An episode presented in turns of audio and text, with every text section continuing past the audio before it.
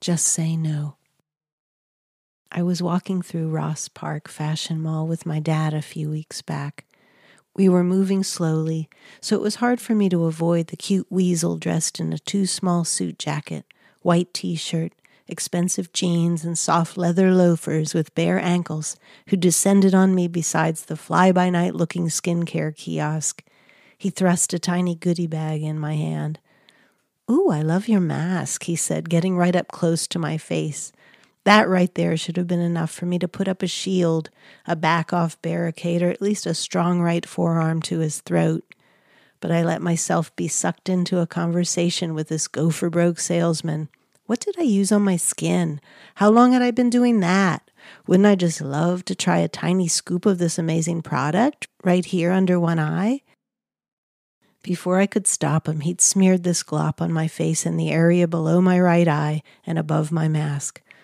Wait till you see how this tightens up that, he made a sad face, area there. We're going to have to do both eyes right, he snorted. I mean, it's not Halloween. He chortled according to his script. Again, I should have been pushing my way out of there. Instead, I found myself perched on a stool. My dad had not halted his slow trudge, but turned around and was now standing a few feet away, watching this tableau unfold. So, are you married or are you happy? he asked, working some more of the glop with a little spatula. Both, I nearly shouted, and he came right back on cue. So, what's your secret? Then he was flipping open a book of photos of other victims, their right eyes taut and alert, the left eyes slack. Amazing, right? Please, Dad, say something. My dad looked like he was trying to remember if he knew me.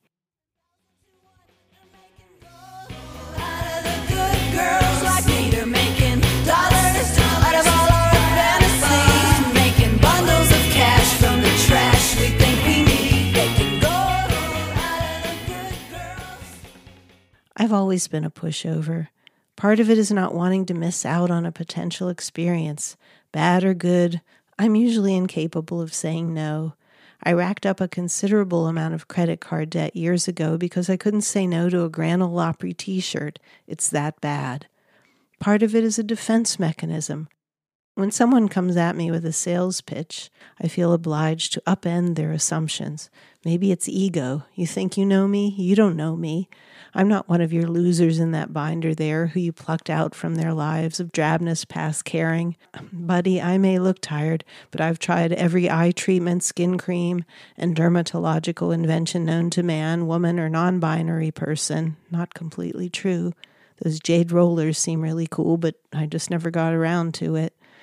For this moment, I'm partnering with you, okay? Stand back. You might even learn something.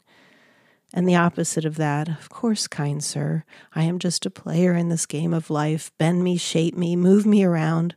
What grand design placed this, what's the word for cute troll, in my path? It is my job, my mission to go with it. Who knows where this encounter might lead?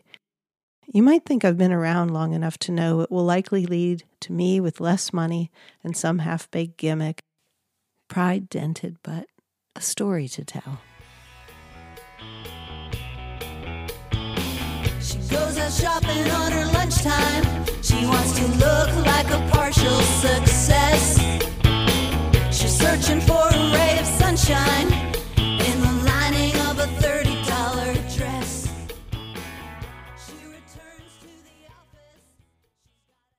I am my mother's daughter. I remember accompanying her and my dad to a dim conference room in Front Royal, Virginia. My mom was determined to collect this wonderful prize she'd been promised in the mail. Of course, with the toaster oven came a pitch for a timeshare in the beautiful Blue Ridge Mountains. No obligation, of course, only it felt like bars closed on the windows and doors as the slide presentation began. I sat next to my mother in the front row. She wore a terrified smile that turned wicked as the slides rolled on.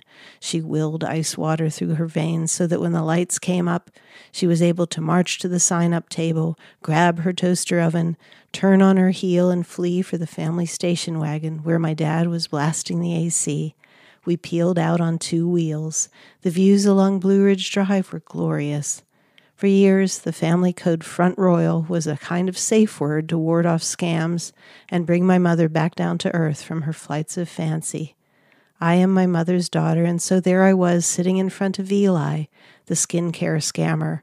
And let's just get this other eye. It's not Halloween, right? Uh, you said that already. His charm was fading. The eye he'd scooped felt pulled taut, like when you put Elmer's glue on your hand. I suddenly found the will to bust out of the force field that had glued me onto Eli's stool. Imperfection is the most beautiful thing of all, I shouted.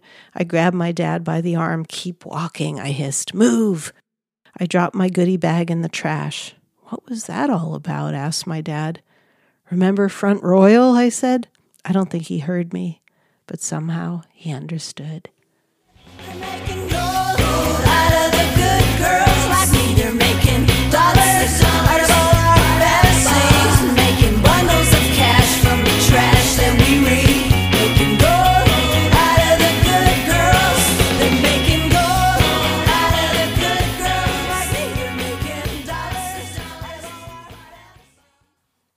Thanks for listening to Diary of Amy Rigby, a podcast. Please rate, review, share with your friends, and I'll see you next time.